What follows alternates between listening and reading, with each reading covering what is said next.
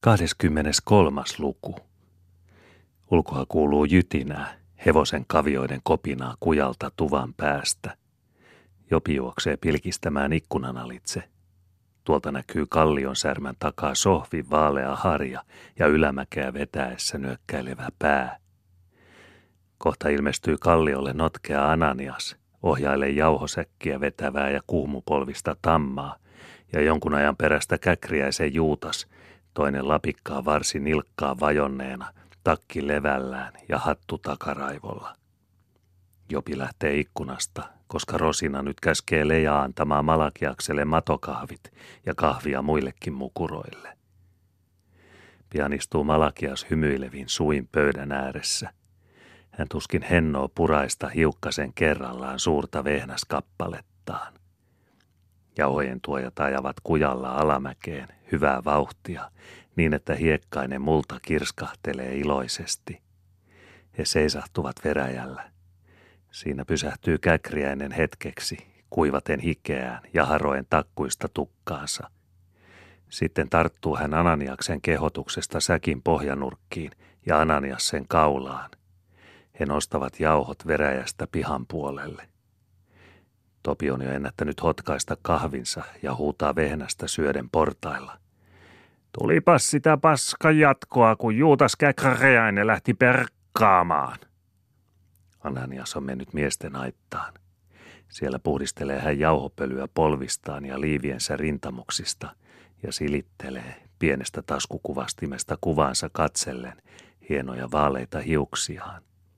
Käskepä hän nyt Topin pölistämään myöskin hänen selkäänsä – sillä Topi tuli äsken veräjälle ja kertoi. Tuli vieraita, pirruja, ja vehnästä on paljon, kun on eno ja enon pertukka ja pertukan sanelma.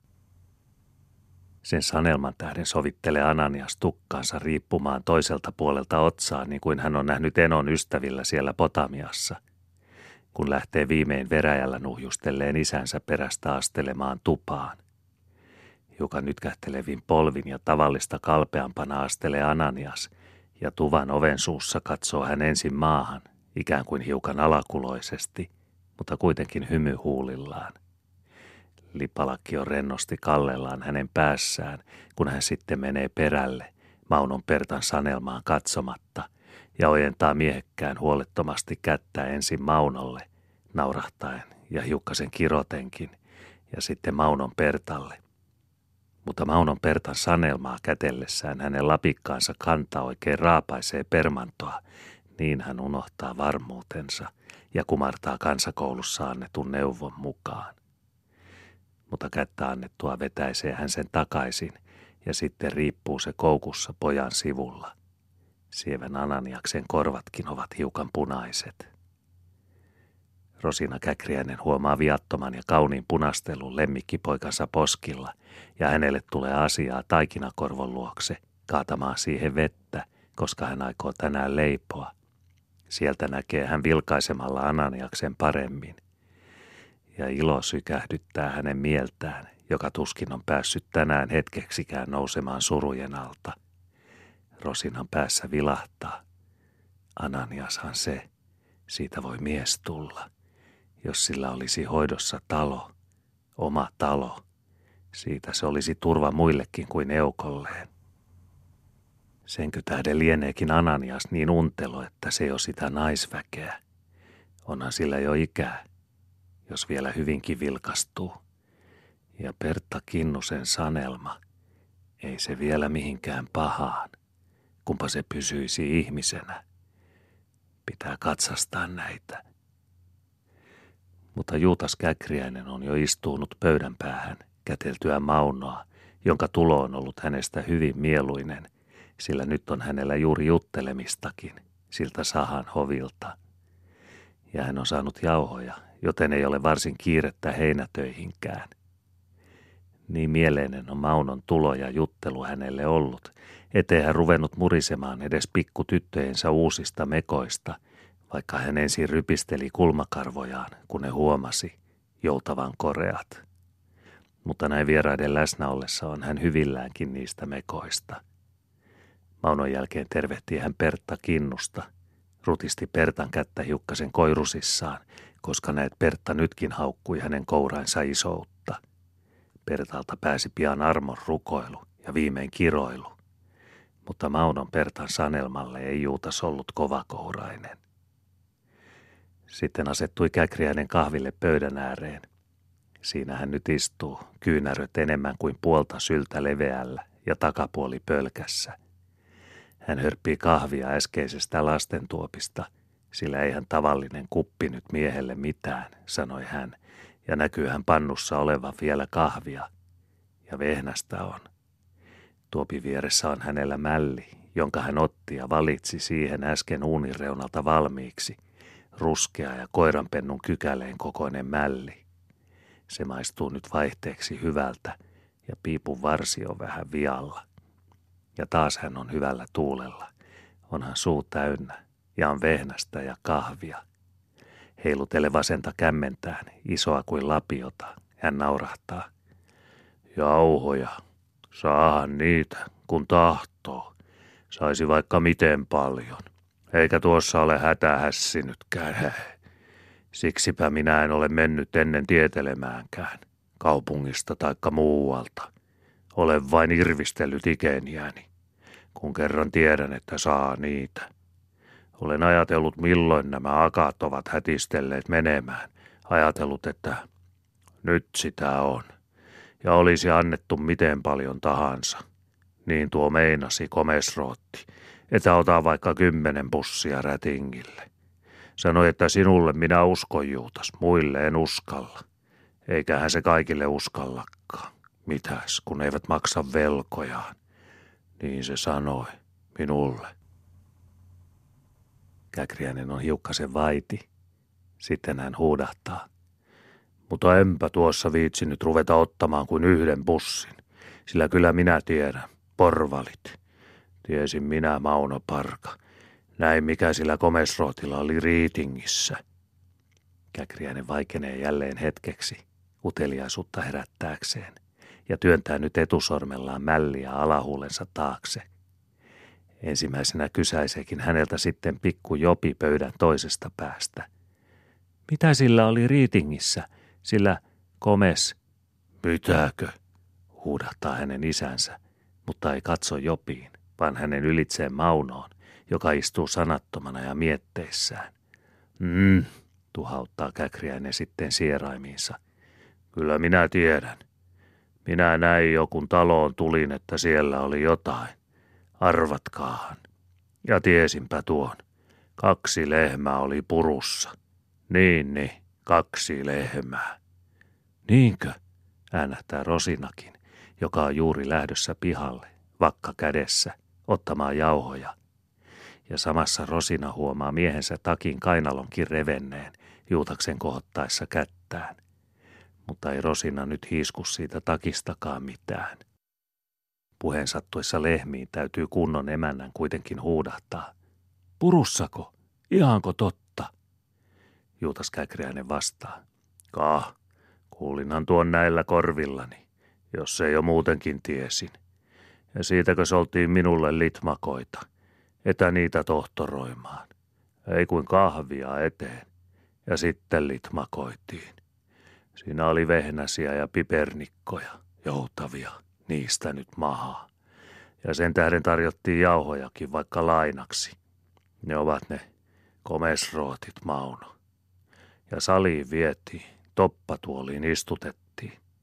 Ja lystiä koetettiin pitää minulle mutta niistä lehmistä juteltiin ruotsiksi keskenään, se Könönen ja hänen tyttönsä. Mutta minä kyllä ymmärsin, että uskaltaako pyytää minulta niitä parantamaan. Mutta minä en ollut ymmärtävänäni, irvistelin vaan ikeniäni mahassani.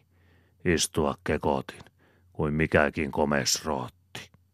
Et ymmärtänyt, et, et, huutaa Maunon Pertta, riisuen päällyshamettaan ja heittäytyen alushameisilleen punajuovaiselle.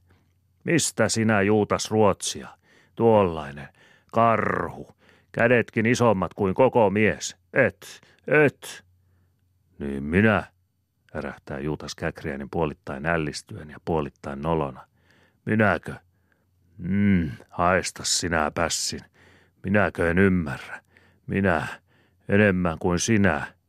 Olen ollut opissa. Maailman rannan oppikoulussa. Minäkö? Hurs tootte pirskata perttata. Ja miiver, siiver, kiiver, kaiver. Entäs ingen tingen, tappisilmää. Ja rouskata, rauskata, kyllä minä ymmärrän sinä. Ja entäs sitten pussiluitte, kalpaski, se on ryssää. Ja lupovatsa. Käkriäinen vilkaisee kuitenkin sänkyyn, mitä Saara, Pietarissa ollut, hänestä arvelisi. Se myöskin sitä ryssää. Juuri häneltä on Käkriäinen oppinutkin sanomaan niin kuin nyt. Pussiluitte kalpaski ja lupovatsa. Mutta Saara kuorsaa. Maunon Pertta hohottaa Juutakselle ilkeästi ja sinikantelee nakka hymyilee. Ei sovi nyt puhua kielillä. On käännettävä tarina muualle. Käkriäinen sanoo Maunon Pertalle. Kyllä minä, he, enköhän minä sinulle puhu vaan langolle. Niin, olisivat ne minua tahtoneet niitä lehmiä korjaamaan. Mutta minulla kun on hampaankolossa noille porvaleille, Mauno. Ne luulevat niin vain narraavansa, köyhälistön, aina tarpeessa olevan. Siksi ne kahvilla. Ja sikareita työsivät suupieliin. No, eihän mitään. Minä vain odotin, milloin ne alkavat sitä asiansa haastaa, uskaltavat. Ja minä pidin varani, ja siinäpä jo tahdoin säkin jauhoja, puolet ilmaiseksi. Ja se lähti kuin myllyn ratista, ja lisää luvattiin. Mutta jamahtipas komesrotti kiinni omaa loukkuunsa. Jauho tantoi. Mutta sitten kun rupeaa laskettelemaan lehmiensä parantelemisesta – niin enpä ollut tietääksenikään. En kuin arvelin, että menee siinä viikonpäivät siinä sellaisessa. Ja se onkin totta. Se on sellainen luokka tämä lehmäisen elukan parantaminen. Siinä on jos jonkinlaisia suonia ja suolia ja sata kertoja. Ei sitä moni osaa, jos oikein paikalleen aikoinen rotjata, milloin ovat sijoiltaan menneet enkä tuosta lopulta kuin sanoin, että minä siihen työhön rupea. Minä.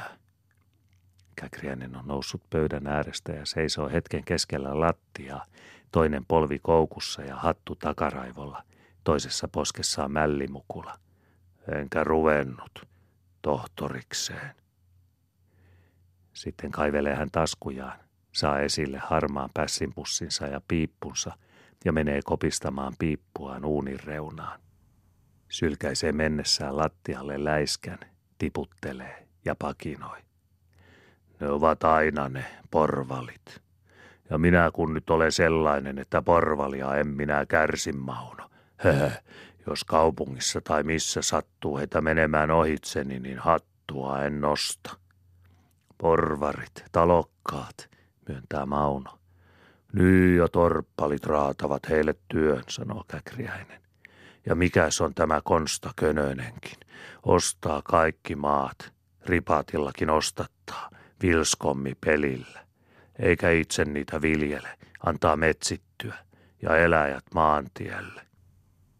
Mutta koetappas niiltä saada maata nurkkasialle. Eivät anna tukkipuulaakit, alkaa Mauno puhua. Herrat, herrat, hoilottaa Maunon Pertta. Mitä ne tekevät? Juovat ja likastavat. Kaupungissa.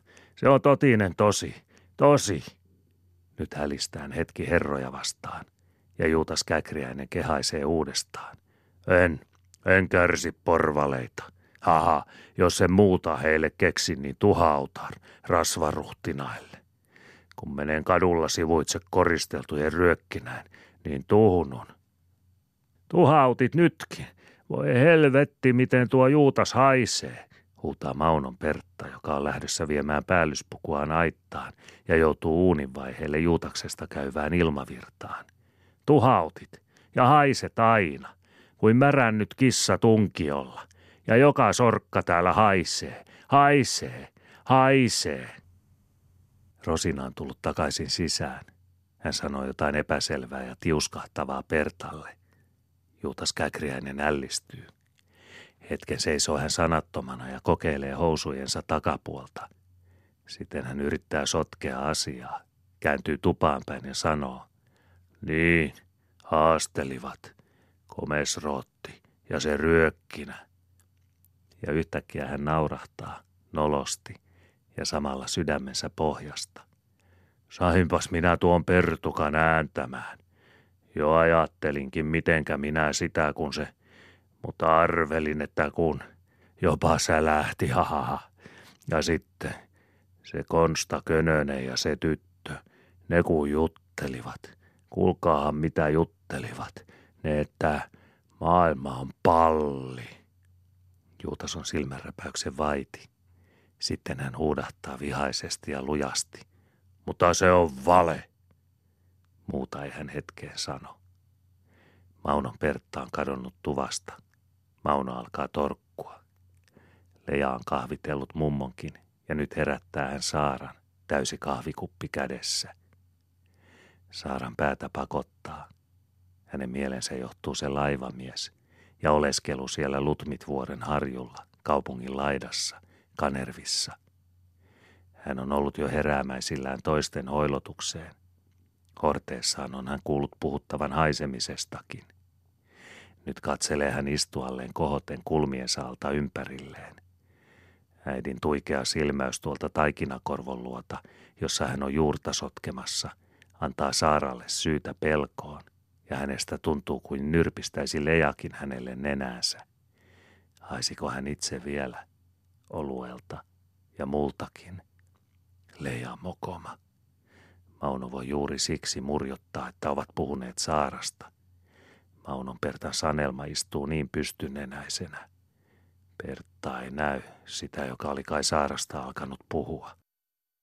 Ennen kaikkea äitinsä epäilyt haiduttaakseen ponnistaa Saara päänsäryssäkin itseään, kertoakseen mitä kaikkea siellä kornetissa oli katselemista. Monta tuntia se sellainen oli vienyt, ihan totta. Kahvia oli siellä keitetty tyhjästä, kahdessa minuutissa. Ja käärmeitä oli näytetty, mustia ja punertavia ja kirjavia, sellaisia ihmeitä. Ja kiikkuneet olivat korkealla katorajassa, ja jalopeuroja siellä oli ollut. Elähän, elähän, huudahtaa Juutas Käkriäinen ihmetellen. Niin, niillä oli pitkät sarvet, sanoo Saara. Sitten Saara kertoo kaikenlaista. Mutta kun hän sillä tavoin yhä jatkaa kuvauksiaan jalopeuroista ja elevanteista ja ylpeilee niillä näkemillään, alkaa isäntää vähän harmittaa ja hän sanoo, kyllä minä tiedän, niitä ne vain, sellaisia komelianttareita. Rosina on jälleen kadonnut tuvasta, huudahtaen, että nyt hän härkä pääsee metsään, eivät sitä lapset vahdikkaan. Rosinalla on taikinajuuri jo valmis happanemaan. Suutarinakka ja Lea menevät Rosinan perästä. Sitten huudetaan karjapihalla Malakiasta. Ja Topi, joka on kuunnellut suu auki Saaran kertomuksia tiikereistä ja lentokoneista ja Allakan lehtien muuttamisesta rahoiksi, juoksee pihalle. Mutta pienimmät tytöt ovat menneet aikoja sitten. Mauno on noussut ja tarjonnut Ananiakselle paperossin, seisahtanut tuvan portaille Ananiaksen kanssa pakinoimaan – Karjapihalta kuuluu lasten ilakoimista. Tuvassa on vielä paitsi käkriäistä ja saaraa, Maunon Pertan sanelma. Sanelmalle tuumii nyt käkriäinen uudestaan noista saaran kuvauksista. Kyllä minä ne temput. Hän on hetken vaiti. Sitten hän örähtää. Olisipa ollut elohopeaa taskussa, niin kyllä nuo olisi nähty. Elohopeako? Mitenkä se isä ne olisi nähnyt, kysyy Saara. Maunon Pertan hymyilevä sanelma ei puhu mitään. Juutas Käkriäinen ei sano sen enempää, miten hän ne olisi nähnyt. Ja sitten kaikuu karjapihasta Rosinan ääni.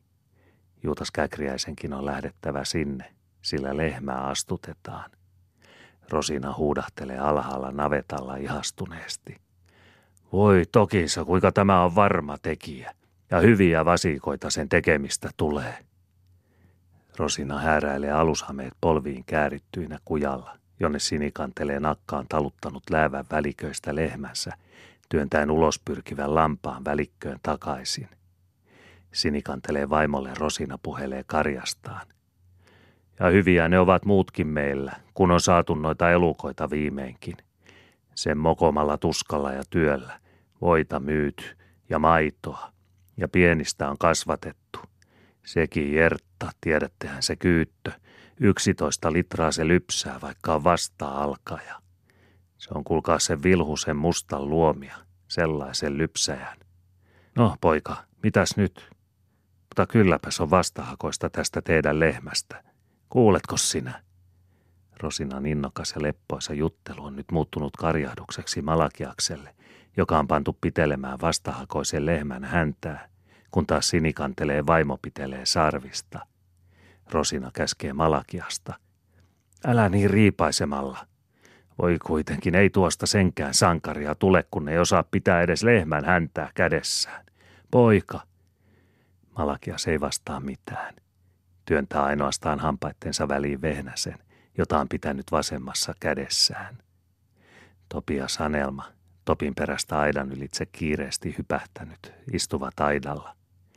Punamekkoinen Rebekka ja sininen Ester katselevat kujalle aidan raoista. Mutta Jopi on kiivennyt aidan harjalle ja varautuu nojaamaan seipääseen, jossa roikkuu vanha nuttu. Paksuposkinen Topi laulaa, härkää katsellen. Piu, pau, papin kellot, lukkarin, lesken, lehmän kellot. Pikku Sanelma tirskuu. Saara köntystää ohitse saunaan. Rosinan mieleen johtuu taas Saaran valhettelu ja sellainen juopottelu ja ehkä muukin. Ja äiti kiihtyy ja huutaa toisillekin lapsille. Pääsettekö te siitä? Mitä sanukka? Vai tulta iskee? Hittoako sinä sanukka? Ai ai, kunhan ei omasi kerran tulta iskisi ihan pääkuoreen asti, että hulluksi ihminen tulee. Niin kuin varikset kaikki aidan seipäissä on siinä kiikaroiminen jopi. Pyörii seipäässä ympäri kuin, kuin pieru tikun nenässä. Ja Rebekka kiilusilmä, niin, tirkistelisit häntä nyt hevosen hännän alle. Malakias sanoo, lyöden oivallista härkänsä lautasille. Siinä se on poika, sellainen kikkarapää. Maksaisi se könönen varmaankin tästä. Myöskin Mauno Kypenäinen on tullut Perttoineen aidan viereen kun taas Maunon Pertan Sanelma istuu Lejan kanssa naisten aitan portailla. Mitä? kuuluu silloin Juutas Käkriäisen leveä ääni pihalta. Mitä, Malakias? Käkriäinen kantaa vielä Ananiaksen kanssa jauhosäkkiä aittaan.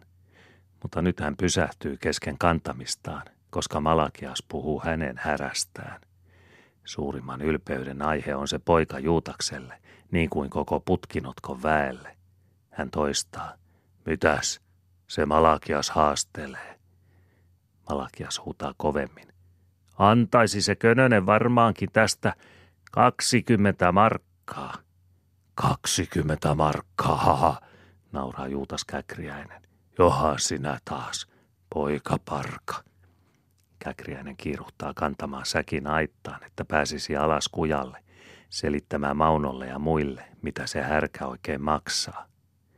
Ananias ja hän vievät säkkiä ylemmän aitan kynnystä kohti, kiskovat välissään kuin muurahaiset isoa ja valkeaa toukkaa, Ananias takaperin ja Juutas oikein puolin astellen, jalat levällään. Kun säkki on saatu aitan kynnykselle, lönkyttää käkriäinen Maunon luokse aidan viereen ja jatkaa. Se Malakias, haha, kaksisataa tästä saisi, tästä härästä. Mutta Malakias – sitä makeutta sinulle nyt ei anneta, että se myydään. Ei sitä makeutta. Juutas lataa piippuaan ja juttelee Maunolle, vakuuttaa. En, sitä minä en myy. En vaikka tarjoaisivat mitä. Ennen vaikka sen tapan. Hän kiihtyy hiukan. Sitten hän jatkaa. Se on hyvä härkä. Kuulkaahan, Huudahtaa hän siinä lomassa sinikanteleen eukolle, joka vie lehmänsä ylempänä kujalla. Kuulkaa, juoksuttakaa sitä siellä kalliolla, edes takaisin, tai kotiin mennessä alkumatka. Sitten puhuu Juutas Maunolle. Siinä on sellainen liikutus tässä käytöksessä, tässä lehmien. Joskin hyvä tuo on härkä, mutta kyllä minä tiedän. Ananias on hyppyyttänyt hevosen veräjästä ja sitonut sen alimmaisen aitan nurkalle. Hän istuutuu pirtin portaille ja katselee hiljaa ja salavihkaa rusottavaa ja valkohipiäistä Maunon Pertan sanelmaa, jonka kanssa Lea naureskelee naisten aitan kynnyksellä. Ananiasta Lea jutut kiusaavat. Mitään niistä hän ei tosin kuule, eikä sanelmakaan virka paljon mitään. Mutta hän kuulee Lean nauravan ja puhuvan härästä. Ja sanelmakin katselee silloin härkää, kirkkaina sädehtivin silmin. Ananiaksesta tuntuu äitelältä, ja samalla häntä ikään kuin kiukuttaa. Tuo sanelman levollisuus ärsyttää häntä. Hänen tekisi mieli mennä ja rouhaista hänet käsiinsä, härkää hymyillen katseleva sanelma, ja rouhaista oikein syliin täydeltä, ja näyttää hänelle, niin että kerrankin suu aukeaisi haastelemaan.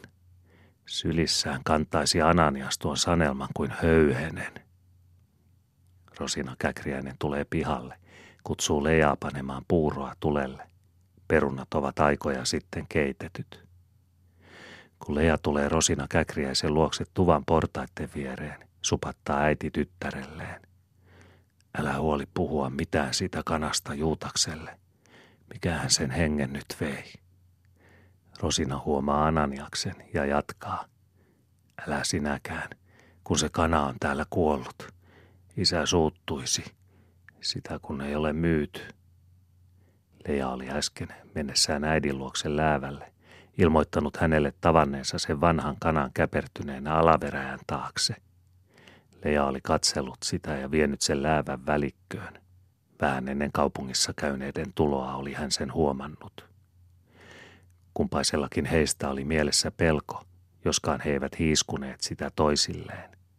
Arvelivat ainoastaan, että loppunsahan se sille kanallekin oli tuleva. Ja kun sinikantelee vaimo samassa joutui heidän perästään läävän välikköön, pisti Rosina kanan piiloon seinän alle, ettei Juutas Käkriäinen saisi tuon vieraan eukon puheista kuulla, että kana oli kuollut juuri tänään. Sillä Juutas voisi alkaa motkottaa, ettei sitä oltu myyty ja otettu siitä rahoja, joskaan hän ei kanojen kuolemalle muuten ole pannut merkkiä. Pääskysten pesien putoamisesta on Juutaksellekin merkkiä. Nyt varoittaa Rosina Leaa ja Ananiasta vielä tästä asiasta. Mutta itse on Rosina huolestunut kanan kuolemasta. Miksi sen piti sittenkin kuolla juuri tänään? Ilmeettömin ja sinne tänne kiertelevin silmin katselee Rosina nyt tuvan portailla ympärilleen. Jälleen kohoaa hänen laihasta sydänalastaan syvimmältä kuin jokin pahan tunto. Onnettomuuden ennustus. Vanha kana oli kuollut. Tänään kun hän ryhtyi siihen viina-asiaan. Ja tuntuu yhä kuin hän olisi syypää. Saaran hommannut tervahöyryyn ja nyt rötköttää Saara saunassa humalaansa ja muuta elämäänsä. Tulisi tuosta Ananiaksesta edes mies. Luoja ei salli Rosinalle, mitä ei salline, menestystä. Viime kerrankin putosi pääskysen pesä ja kuoli lammas. Herrojen koirat repivät. Miksi luoja ei salli? Rosina on menetellyt niin kuin on voinut. Ihan vapaa on hänen tuntonsa. Mitäpä tuosta viinan polttamisesta, kun rikkaatkin. Ja senkö tähden hänen sukunsa alamäkeen. Mutta Rosina ei jaksa muuten elättää perhettään. Sitä on niin paljon. Siitä ei Henno luopua, lähettää ihmisten kiusattavaksi. Oli miten oli, kun on sallittu menemään yhä alamäkeen, niin lienee sallittu. Ei siinä mikään auta, vastaan karrittaminen Jumalalle. Kanakin kuoli.